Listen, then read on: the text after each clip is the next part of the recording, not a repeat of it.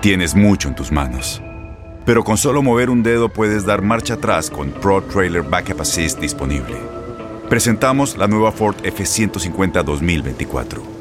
Ya sea que estés trabajando al máximo o divirtiéndote al máximo, esta camioneta te respalda porque está hecha para ser una parte indispensable de tu equipo.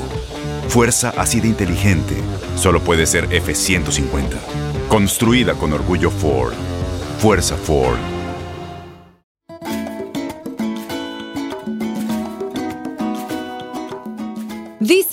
Juntos We Shine, a podcast about inspirational people who lift up and nurture their communities in visionary ways.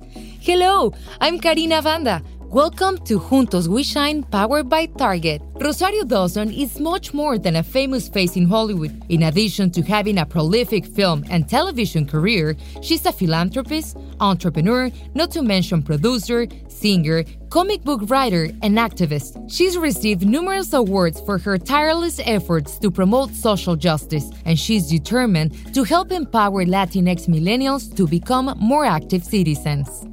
Rosario, welcome to Juntos We Shine. I'm very happy to have you here. And I see your smile big and beautiful because yes. I know you are excited too. How do you like this set? I love it. I love it. And I love all these photos. I'm guessing some family here, good times. Oh, it feels yes. just very warm and inviting. Thanks yes. for having me. No, thank you for being here with us. We mm-hmm. have a board so we put like a phrase that means something to our guest. Yeah. And you pick the journey is a destination. Yeah. Why? What does it mean to you? Well, I discovered a young man named Dan Eldon because his mother, Kathy, and his sister put out a book that was a compilation of his sort of photojournals that he used to create. He was killed in Somalia. He was a photojournalist for Reuters.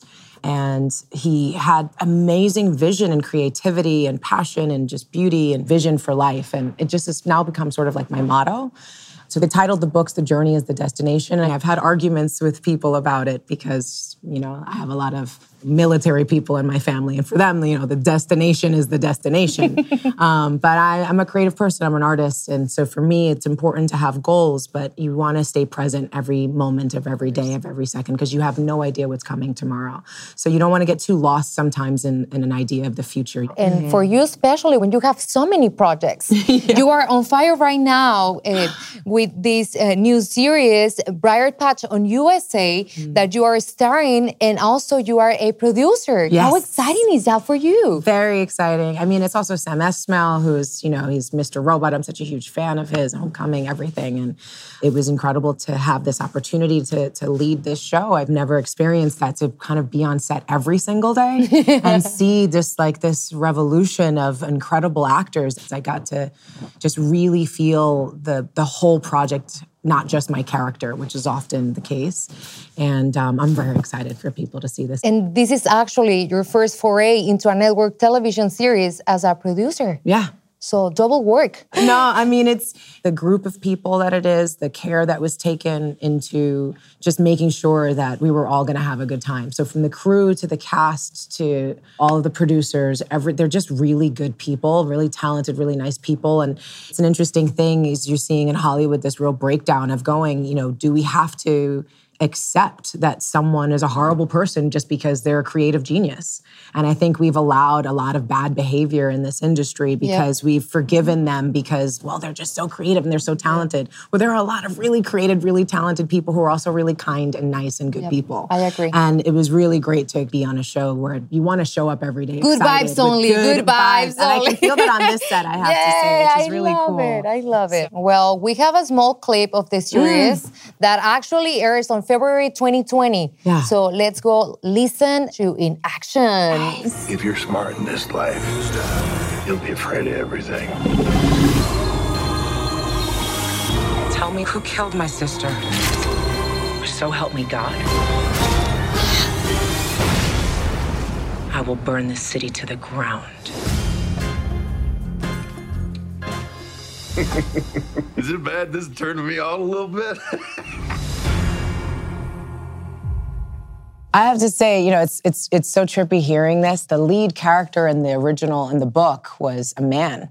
And they changed the character wow. to be me, modernized the role. So it was really fun playing a character. I was totally challenged to kind of not do a female version of a man, but really be what would that character be if she was a woman. So, what was it that attracted you to the role of Allegra Dill? She's such a complex character. It's based off of these uh, Ross Thomas books. He's very beloved, just like gumshoe kind of noir kind of world. It's weird, it's funny, it's sharp. And I just found it very compelling. This is this woman, she's working for a senator, she's working on this case. She's thinking she can just kind of zoom in and figure out what happens with her sister. And she's cut off a lot of her emotionality and she discovers that that's not possible. You've lost your sister. It's not something you can just go, I'm going to come down and figure out what happened and leave. Mm-mm. And kind of seeing this sort of breakdown of herself and a recognition of really her power, her family, and her purpose was just, it was nuanced and complex. And I don't often get to play characters like that. And I, I just relished every single day. So. And, and, that talks about how brave you are. Not mm. only in your professional career mm. because we know social justice is something that you are passionate about mm-hmm. and you have a lot of awards to prove it. Why are you so committed to social change? My great grandmother, Celestina, worked for the Ladies International Garment Workers Union coming from Puerto Rico. And, um, you know, my grandmother used to always say, I may speak with an accent, but I don't think with one. When my mom was a teenage mom, I don't know my biological father. And uh, my dad, who's raised me, met me when I was only a couple weeks old and adopted me when I was one and the sacrifices and the things that they've done to get me to where I am today and to see what life is really about. It's not just about getting a good job and being successful and then dying. It's it's really about how you contribute to each other and pass it on. I just understand truly how much it takes a village to have grown up watching strangers helping strangers, poor people helping poor people. It, to have the opportunity and platform that I have right now like with having a microphone in my face, it feels like this is the opportunity to pay. I can't pay it back. And it's not really about paying it forward because it's not, I'm still a part of it. Mm-hmm. It's just about being a part of that contribution. And what was your childhood like? Growing up in the Lower East Side at that particular moment. It was everything on the dark side, where it was the heroin and crack and HIV AIDS epidemics, um, housing crisis and lack of access to education and healthcare and all these other things. But also this like remarkable artistry and community and a chosen family of people coming together and the tenacity that people showed to create community where otherwise there wasn't. There was just mm-hmm. collapsed buildings and mm. and homeless people everywhere and, and there was just this sense of well this isn't someone else's problem this is ours yeah. what are we going to do about yeah. it for me it was a very charmed kind of um, childhood. You don't realize how poor you are when you're a kid if you have love around you. I was six when we moved into a building that didn't have water, heat, or electricity. We had a plywood front door and plastic for windows. But if my parents hadn't done that, we would have grown up. I would have been raised really far out. I was I was originally born in Brooklyn, and I wouldn't have maybe become an actor because I was mm-hmm. discovered on the stoop of that building, and that's where my career started oh, when wow. I was 15. So I just think about all those tiny, small little mm-hmm. choices mm-hmm. you make. Yep. Suddenly, you know, you never know how profound they can really be. So, your mom, can you tell me more about her? Yeah. I mean, it's funny because, you know, my mom she was five foot 11 and a half since she was 13 but you know we just call her six foot. And you know it's like six foot tall puerto rican from the bronx. That's a lot of personality and energy. There's that song she's a brick house. Like that's like my song for my mom. She was a six foot tall beautiful woman. She was a great singer and personality. Everyone thought she was going to make it and be the star and stand out. She was one with five brothers and then she got pregnant and everyone turned on her. Like oh you're just another you know, unwed Puerto Rican girl, teenage, you know, mom. And, you know, she became a plumber. She learned how to do electrical. Like she did anything and everything. My mom worked jackhammers in the mm-hmm. streets. She, you know, she took phone calls. She volunteered with organizations. She was so vivacious and so full of life. Just to see her identity and her struggle of wanting to be an artist, but having to choose things to take care of her family and always, you know, just raising me and with such love it was never like, oh, I, I gave up so much for you. And I saw how poorly she was treated because of the, you know, the, some of the choices she'd made.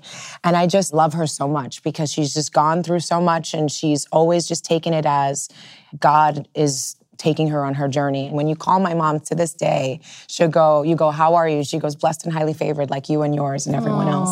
Like she's just a in positive yeah, just person and positive. happy. And so I'm just so grateful to be in a position where I get to just really honor her. I remembered those moments being between when she was treated really poorly to then being like, oh my God, you're Rosario Dawson's mother. You know, that's what she says. She's Rosario Dawson's mother now.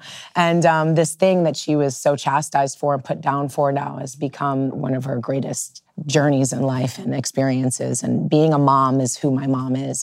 And she's been so amazing with my, my daughter now, who I've adopted. She can literally do anything, but on paper, she's got a GED. On paper, she's divorced twice. On mm-hmm. paper, she doesn't resonate for other people, but for me, she's a powerhouse forever. My grandmother was a poet. Uh, she worked as secretary, but she was a poet.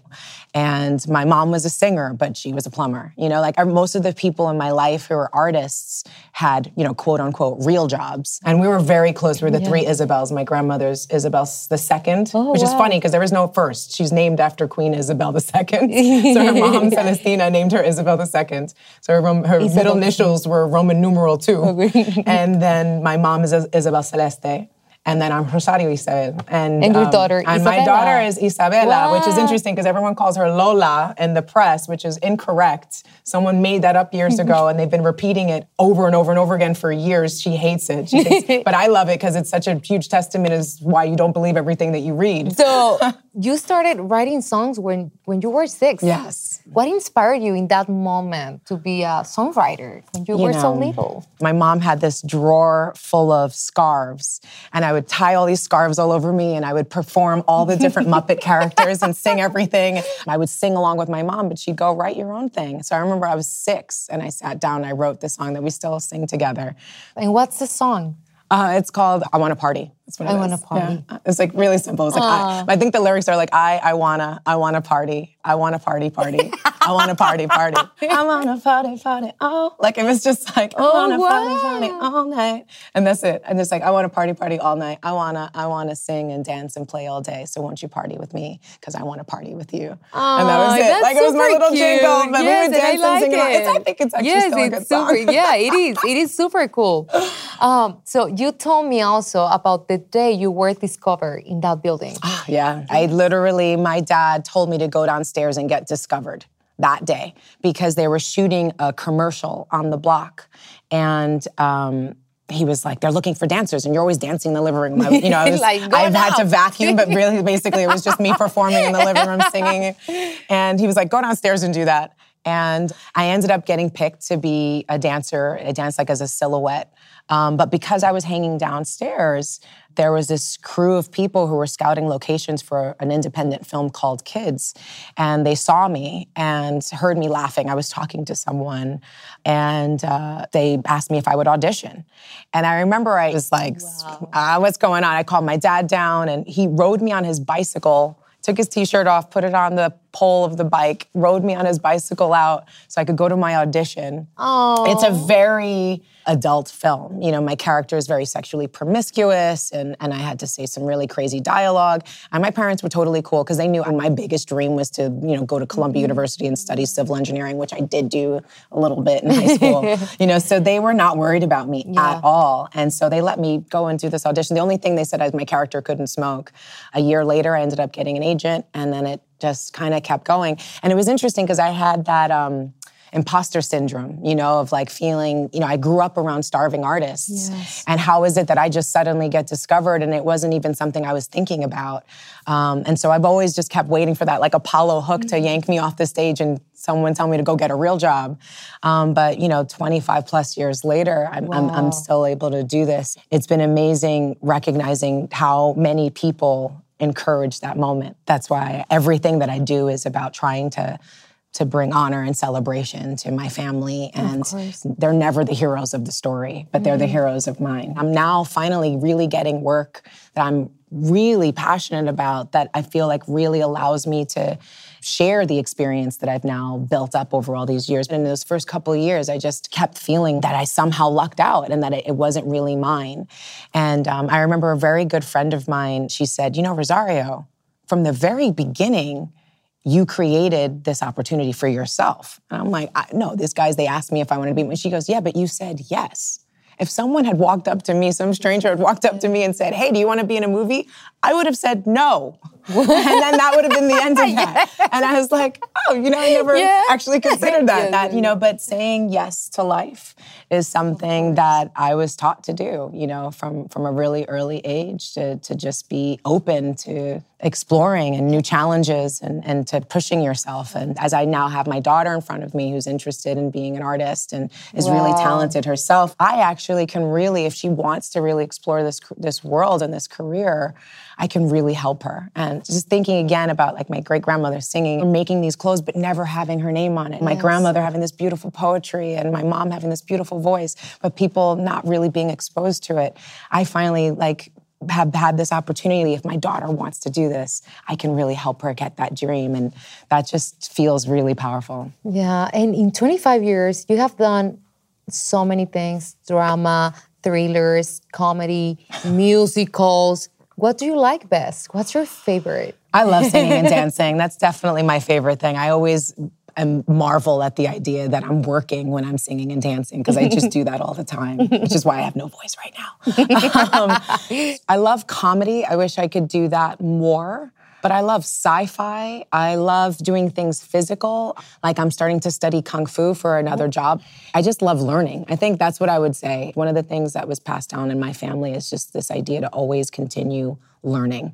That there's never a time that you shouldn't be pushing yourself and and trying. Um, to kind of grow more. Like my Titi Gachi went back to college in like her 50s. I've had these different people in my life who've just continued to, evolve and evolve and evolve. So, you know, me and my mom, we talk about it like we want to be in our hundreds and our hovercraft wheelchairs, coding, you know, or doing whatever it is. Like we just, I I might, it's my dream to go back to college. My daughter is mortified at the idea that I'll end up in college at the same time as her. But I think that would be so cool. so, do you want to enter uh, civil engineer uh, bachelor's? You know, or? when I took the civil engineering course, I learned that it was a little boring for me. Okay. So I might go back to my other passion or dream, which was to be a marine biologist, which I think would be Oh, wow. really. I thought really a cool. lawyer or something. I don't know. I mean, or politics or something like I mean, that. I love politics. Yeah. I've been really grateful to be working with Voto Latino for so many years and to be working with V-Day for so many years and East Side Girls Club for so many years and just to see the impact of people organizing and advocating um, for real positive critical change is so powerful. I'm just grateful that so many times I've been able to do that even in my work. You know, from kids, which is the very first movie talking about latchkey kids in New York who are unsupervised and what happens to the drugs and the violence and all of the things that can come when kids aren't being paid attention to and aren't being engaged with, you know, um, to Rent and to so many other films that have touched on HIV and AIDS, rape, uh, healthcare issues. I played roles where like my child dies because I couldn't get him an inhaler. It's been an amazing opportunity to have these artistic expressions that have allowed me to tell stories of people that I grew up with who don't normally get to be championed, but also then do press that helps to hopefully change the narrative and conversation so people can have access to understanding why voting is so critical, why filling out your census form is so critical, and how this movie is fictional, but is something that is very still enlightening and educational. How do you feel that your activism has allowed you not only to witness change, but to effect it? I'm blown away. I've been doing uh, uh, anti-violence work with V-Day since I was in my mid-20s. I started Voto Latino in 2004 when I was 25. We've helped to create National Voter Registration Day. We're using an app now to, to register folks. Like, it's just been really remarkable, you know, starting clothing line in West Africa, and when we started the company, it was right before Ebola hit, and everyone's going, Why are you in Africa? Why not someplace mm-hmm. else? And it's like, I don't think you've been to Africa. If you have, then you would know the influence that's been everywhere and how critical it is to be, to value the resources that come from there. That is not just minerals, but it's people and it's energy and it's creativity. You know, when we created Voto Latino, people were like, why are you talking about the Latin vote? And now it's like, it's the swing vote. Like, you know. I've been yelled at for years, like, pick a lane, just pick one organization, one cause, one thing. And now this generation there's is so all about to. Yes, multitasking. It's all about, you know, having a degree is in multiple fields. Like, I feel like I'm coming into you know, the space that I always knew existed. To see these young activists out there who mm-hmm. are organizing so powerfully from Standing Rock to the Parkland students to Greta Thunberg and all the climate change activists. Like it's DACA. just been mm-hmm. DACA. I mean, it's really powerful what these mm-hmm. kids are doing. And kids have always been at the forefront of it all. And I just feel really grateful that for the experience that I've built up. and you have to be surrounded by the right people Yes. just like you said and and later on in the podcast we're going to be talking to a very special person to you Oh, yes. who help you to to make this dream come through Yeah. Mm-hmm. the clothing line with a very special mission Right on. let's take a break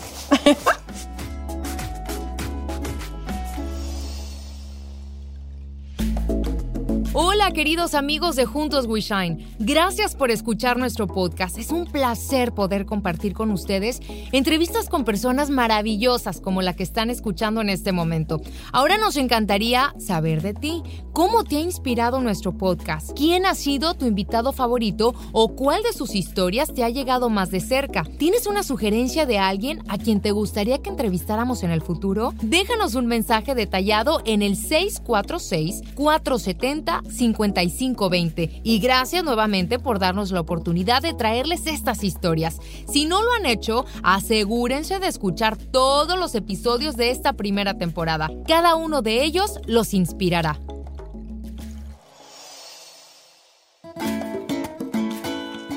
Welcome back to Juntos We Shine, Rosario. We want to introduce our audience to one of your partners in crime when it comes to social change.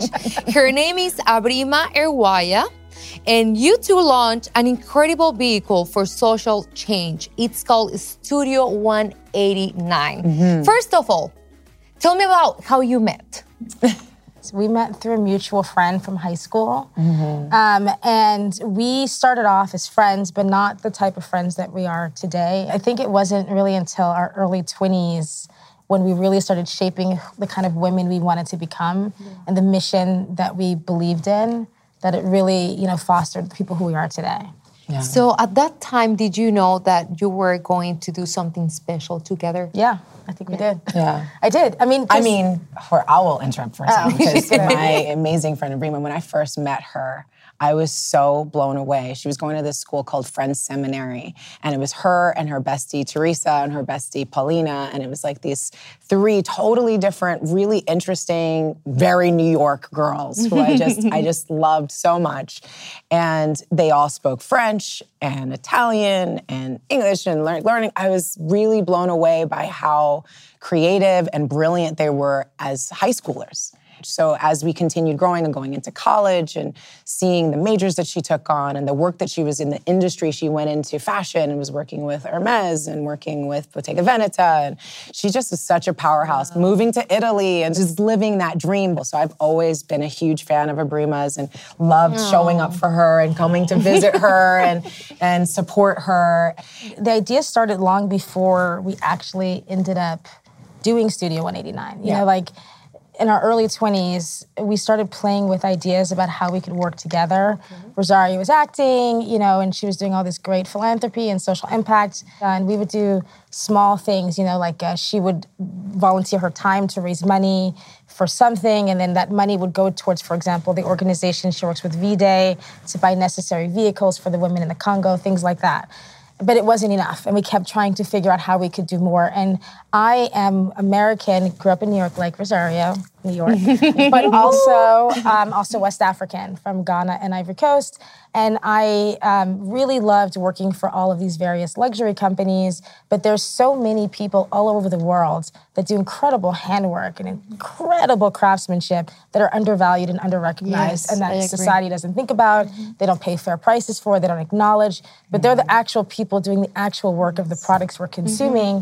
When i was at bottega veneta i had the privilege of going to visit second third generation artisans Folks behind the Made in Italy label tag and, label. and um, I thought, why can't we also do this in other parts of the world?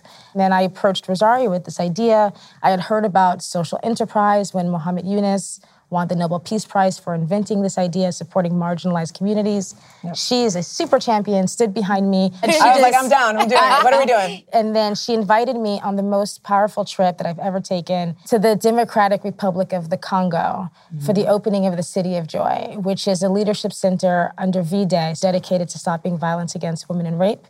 And this was an incredible project where women who had been through incredible trauma, and so they were taught skills and retaught skills in an effort to get back into the community.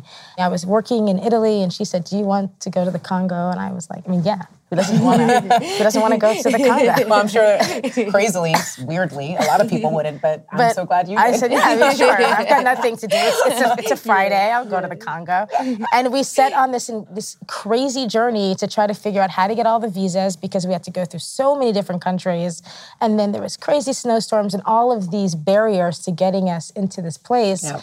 But and I think that for us was like the true testament mm. of our friendship because it was mm. so hard and we had so many challenges. the energy of it. I mean, we could have stopped being friends from a trip Yeah, like that. You know, we were under duress, we were under no sleep. It was like really trying circumstances, and it just showed up for us as an opportunity to really Learn to work together. learn to work together. and learn to value and appreciate each other. Yeah. And that's what happened. And then when we got to the Congo, we went women who had been the victim of so many traumas, but they were resilient and they were happy and they were laughing and they were dancing and they were mm-hmm. smiling and they were tenacious. And we were just like, if you can go through that and have that energy, we have no problems. And we got really excited. We came back to our regular lives and we decided to do that. And a year later, I left my job. Eve Ensler in 2013 said one in three women will be raped and sexually violated in her lifetime. That's a billion women on the planet. billion oh, women. She asked for a billion people to take a stance against sexual violence. We said that fashion could rise and that so many people had been through so much, but why do we always have to tell those sad stories? Why don't we just focus on the beauty and the creativity that they're doing? And when you make a purchase, you trigger an entire supply chain from the farmers to the women, the people who do the cut and sew, the dyers, the weavers, all the different people. And so we said that's what's going to happen. We're going to celebrate, and fashion can rise, and fashion can be an agent of social change. And Studio 189 was born that way, and that is what we stand for, and that's what we believe in. So it's that a is- clothing line. It is a mm-hmm. clothing line, women's, men's. We have a little bit of children. We also do some homeware. We opened a factory that's based in Ghana, working with the United Nations. That's how we started it. And we work with lots of different communities that specialize in different techniques. Like we have batiks, special prints. I'm wearing it, she's wearing it, made in different local fibers and fabrics. And so it's been really exciting to see what people can do and see how we can work together as communities. Right now, there's this moment that's happening and it's very exciting. And sustainability is a trend and people are talking about, which is great because we need to to save the planet. These are very important things. And, you know, and Africa is rising and it's a big moment for Africa. But all those years ago, all this time when it wasn't fun and it was very hard and it was very difficult, she was there. I've seen her when nobody is looking, you know, fighting for, we went on vacation, like we went on vacation and we were in Sierra Leone. And the next day, Rosario had the entire village and the community rallying behind her and she was fighting for the rights of the, of the you know like she was trying to figure out how to raise money and get money for the community because there had been like bad winds and somebody lost their job and the fishermen can't fish and there and people were taking sand off the beach to build houses. And she figured all of this out in three days. And I see all these African women and men and then sitting in a circle and she's she's standing in a in a hut. And I'm like what is she doing? So I took oh. my mom to Sierra Leone for her 50th. It was right after my grandmother Mima passed. It was very sudden and it was very devastating for us. My grandmother's my favorite person on the planet. And I remember she got so emotional because there's this place in John Bay that I always go to and there's a shipwreck that's like a mile off of the coast and I we always take a boat out to there and then swim back. My mom swam back with me. And then she was like, "Wait a minute, that's the that's the ocean. That's the Atlantic Ocean. I've never been in the Atlantic Ocean. I'm like, Mom, you're from New York. Of course you've been in the Atlantic Ocean. She goes, Yeah, but not like that. Not in like open water. There's like sharks in there. How come you didn't tell me before I started swimming a mile in there? And I was like, I thought you knew. I was like, What did you think we were in? She was like, I thought it was like a big lake or something. I was like, Mom, come on. And um, she was only supposed to be there for a week, but then we ended up leaving. Mom stayed there for three months. She wouldn't leave, and she became Big Mama. Like so, still to this day, when I go back to Sierra Leone, they're like, "How's Big Mama? when is Big Mama coming back?" Like I'm Little Mama, you know. Yeah, and she's Big Um, Mama. And it just, it was a really, it was a very transformative moment for her, and and um, I'm so glad I've been able to share that with her. I see you as a champion. Because when it comes about activism, you're there. And you're also an ambassador for the LGBTQ youth. I've got a, a documentary actually that's going to be coming out that I um, am a producer on called Lost in America that's about homeless youth in America, a huge portion of which are LGBTQ youth because they come out to their parents and their parents kick them out. I think because my mom was a black sheep being a teenage mom, my grandmother was a black sheep because she got divorced, you know, and and had to be, be a single mother raising five kids on her own. You know, like I've just watched these people who I think are my, they're my greatest inspirations, but for other folks looking at it, there's a different lens by which that they're they're sort of viewed. There's so many different communities that have been left behind, mm-hmm. whose accomplishments and contributions have not been recognized or appreciated, and there's just a lot of work to do. So whenever I see any kind of discrimination, I want to be there to to push back against it. How have you been able to juggle so many things with work, with your activism, and your personal life? It's relationships. Can I add something about Rosario? Yeah. you know what her approach too is that she's so human if she sees somebody marginalized or she sees somebody sick or someone hurt whether it's in her family outside of her family she has this human quality where we'll walk on the street and there could be someone who is in a bad way that maybe everybody else will take three steps back from. And Rosario will hug if that person wants to hug, if that's what that person needs in that moment, and she'll do it. And she will do it blindly with her whole heart. Like I've never seen anybody else who will do something like that because she doesn't feel this difference. Like I don't feel better than you. You know, I could be you, you could be me, so why not? We're just humans. And I feel like that's very mm-hmm. much the reason why you champion so many causes because you know, why not? Like we're all on this planet together. You know, we treat like Motown or certain singers or celebrities like they're separate from us, like they have some kind of other special, alien, remarkable, magical quality that the rest of us can't have. Like someone like Mr. Rogers, like he was a saint. No, he was a person who was kind, who thought that kindness was a value he wanted to live every single day by. You can choose to do the same thing. There are amazing, beautiful singers who can dance just as well or look just as beautiful in a dress as Beyonce, but they might not ever get that opportunity mm-hmm. because of just, but it doesn't mean that they're any less. Mm-hmm. And I think that's just the idea that sometimes, because of that history that I have, that now I'm put in this lofty thing, I'm like, are you kidding me? I remember how we were treated because I was a squatter. Now I'm in this movie. Now all of a sudden I'm special. That's interesting. It really, it's clearly it's circumstance, it's perspective, it's opportunity. And so that's I just am grateful. Okay, and before we change the topic, Yeah. um, you know, with so many uh, stress, work, uh, probably parents or mothers who are listening with the kids, like there's so many things going on that sometimes we can even handle our lives. Uh, just tell us how we can take the time to look around and do what you do to help others. Because it doesn't mean that we don't have a good heart. We're just always super stressed and busy. I would say first, it kind of goes back a little bit to the question before you were going, how did you do all these things? It's relationships. You know, I think, you know, we we grew up in community. That's how our ancestors grew up was in community. You had a child, the village literally helped you raise it. Your family was there, your parents were there, your aunts and uncles, the neighbors, like everybody participated. It's a very new idea, very there's this Western idea of you're in your one little box home by yourself. And so we've created these crazy expectations. You know, a woman's supposed to have amazing children that she raises who are like spectacular. She's supposed to have her beach bod ready, you know, post baby body back immediately. She's supposed to be an entrepreneur, a CEO of her company, the best cook, the best wife, the best mother, the best sister. You can't do that all on your own. The whole idea is that you work together with people so you can support each other. So you don't always have to be at the top notch. You can be weak sometimes. You can be tired sometimes. You're allowed to be sick and need help. And this idea that we're always supposed to just be perfect, and especially in social media, how we put it out there, we make these impossible standards that don't really see the value of people. And so for me, it's like, you don't have to be organizing on the front lines for Standing Rock. Are you at home taking care of your children? Are you doing their homework with them?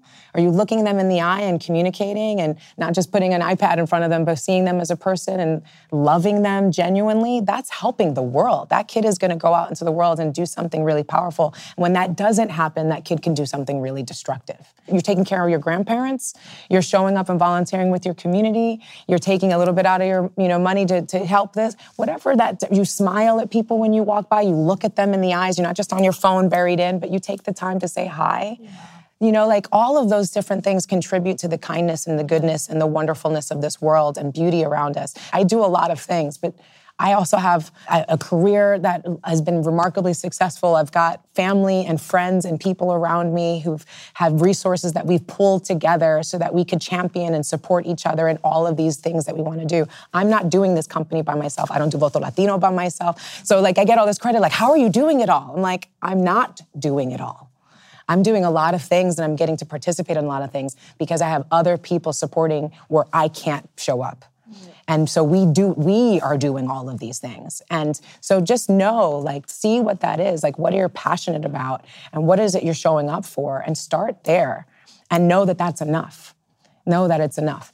There's no manual that comes with how you're supposed to raise a child or do all these different things. So why is there a manual that says what success is? Mm. Like you determine mm-hmm. what your yeah. success is. And that's what I've I've learned over the years. Like that's how I'm able to do it all. As long as I keep in my gratitude and I support and honor the people that I get to work with, oh my gosh, then I do get to do it all. We get yeah, to do it. yeah, that, that's so true because balance is so important. Yeah. You are so used to having cameras following you everywhere, but now you are dating the presidential candidate, Cory Booker again one of those moments where I just see my grandmother smiling from heaven, you know, like I'm her descendant and just continuing to shine her values into the world. And that's what my amazing boyfriend so encapsulates is a lot of the values that she holds really dear. I'm so sad they never got to meet. Um, but I think she'd really love him. He is, I mean, the epitome of like a public servant, of of someone who just really wants to show up for people and and help. He, that's just who he, community organizer, tenants right. I mean, he just he gets his history and how the, the things that he's been able to achieve has been on the shoulders of so many other people, and he really values that. His dad used to tell him all the time, you know, boy, you didn't, you know, you weren't, you didn't hit a home run you were born on third base. I wasn't born on third base, but my daughter, you know, is in a lot of ways. Like she gets to have access to all these things that I wished I could have had as a kid. But that doesn't mean that she doesn't, it's not about challenging herself or trying hard or pushing or reaching for her dreams. One of my biggest, strongest um, memories I have is going to visit my tia Saro in Puerto Rico when, when she was passing. And um, I remember sitting down and talking with her. And I was 19. I had flown my mom from New York.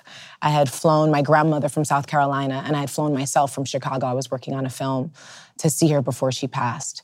And she was looking at me because she was the wealthier sibling, the one that everyone went to. And so she would be that, she would have been that person who paid for all the flights for everybody to go. So she was looking at me. I'd only been acting a couple of years and I'm named after her. And she was like, you know, Rosario, like, just because you've been blessed with so much so early does not mean that your prayers are not just as vital and important.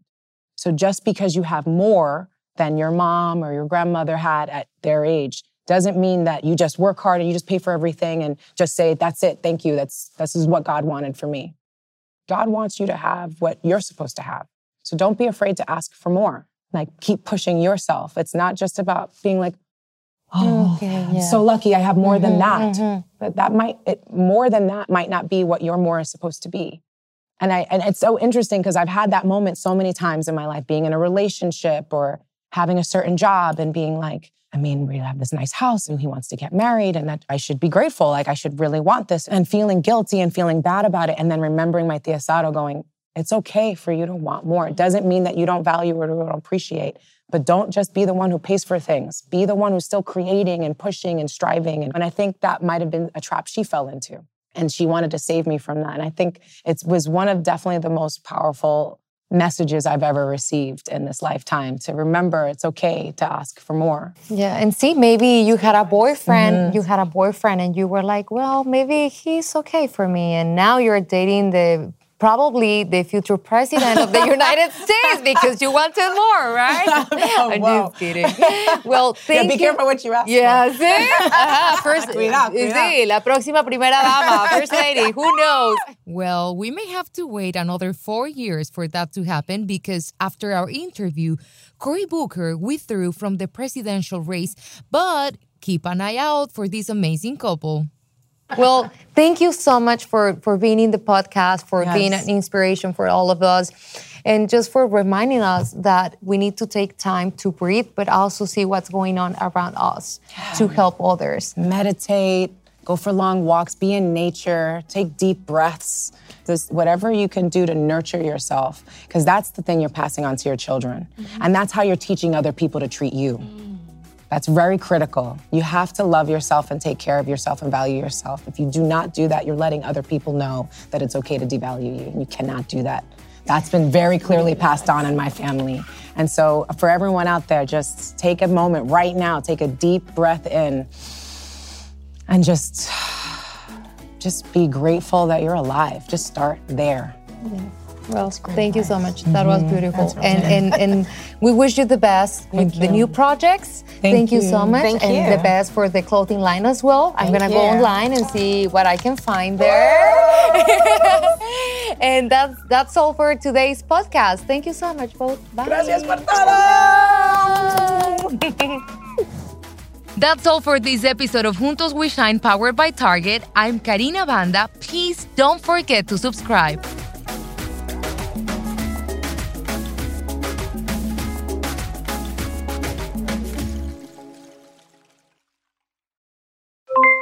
Aloha mamá, ¿dónde andas? Seguro de compras. Tengo mucho que contarte. Hawái es increíble. He estado de un lado a otro con mi unidad. Todos son súper talentosos.